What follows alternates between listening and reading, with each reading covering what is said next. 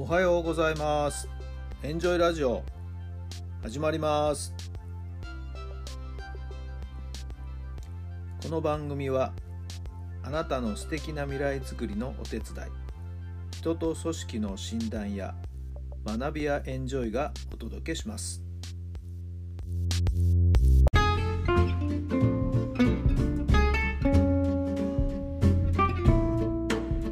皆さんおはようございます。あなたの心に火を灯すメンタルコーチ、ベースボールコーチの設楽範弘太良さんです。11月の3日金曜日の朝になりました。文化の日ということでね、今日はお休みの方多いんじゃないでしょうか。さあ、3連休でもありますよね。3、4、5、金、土、日と3日間連休ということで、行楽地はですね、えー混雑するんじゃないかな。いろんなイベントもですね、行われるんじゃないかなと思いますけど。さあ、皆さんのご予定はどうなっているんでしょうか？楽しい楽しい3連休、ぜひぜひお楽しみください。もちろん、それに合わせてお仕事の方もいらっしゃると思いますんでね、稼ぎ時かな。さあ、私が昔をね、ちょっと思い出すと、この11月1、2、3っていう中学高校時代はですね、文化祭だったんですよ。で私の母校はですね文化祭はかなりド派手にやりましてね、えー集客もかなりの人数を集めましたね。何千人というふうにして、えーいろんなところから集まってまいりましてね。はい、えーまあ言ってみれば生徒にとってみれば1年に1回の本当メインイベントみたいな感じでまあ、特に文化部の活動をしているものとか、あるいはプライベートでね、こうバンドを組んでたものとかね、はい、えーもうここぞとばかりに大活躍というような感じでしたね。はいえー学年やクラスごとの催し物もあったりしてね、まあ、とにかく盛り上がる、はいえー3日間ですよ。はい、中学校の日、2日目が高校の日、そして3日目が一般開放といってね、はい、いずれにしても3日間はもう大にぎわいという感じでしたね。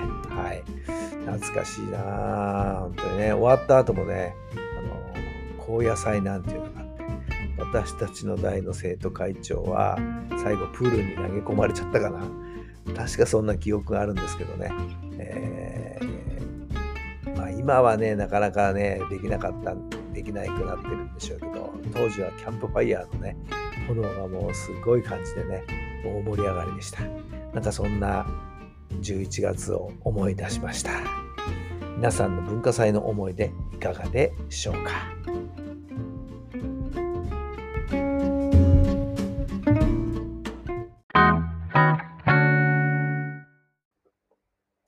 それでは今日の質問です。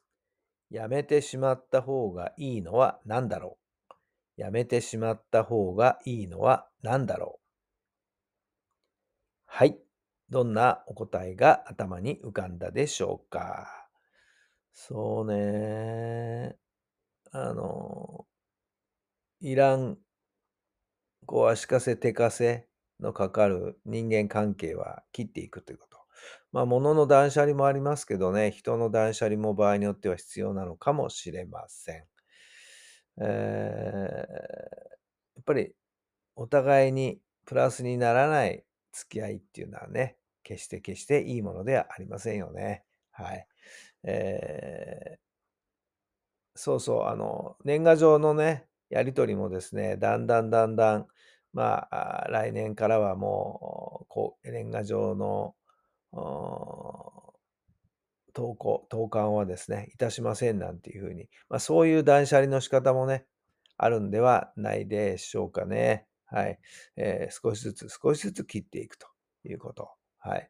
えーまあ、友達は多い方がいいかもしれませんけども、ね、本当の意味での、うん自分のためになってくれる友達って、じゃあ、何人ぐらいいるのかなということですよね。表面的なお付き合いをしている人も、うん、やっぱりそれはね、いますからね。はい。まあ、その人たちと上手に縁を切っていく、上手にフェードアウトしていくっていうことも、人生長く生きていると、だんだん私たちの年代になってくると、必要になってくることかもしれませんね。若い年代の人たちはね、逆にどんどん人脈を増やす、つながりを増え増やす、ご縁を結んでいく、それはそれでまた大事なことだと思います。そういう時期もあれば逆にだんだんそれを切っていく、そういう時期も自然と訪れてくるんではないでしょうか。参考にしていただければ幸いです。さあ、今日も素敵な一日になりますように、繰り返しますけど、3連休、ぜひぜひお楽しみください。充実したとっても幸せな時間をぜひぜひ過ごしていただければなと思います。今日も最後まで聞いてくださってありがとうございます。それではまた明日。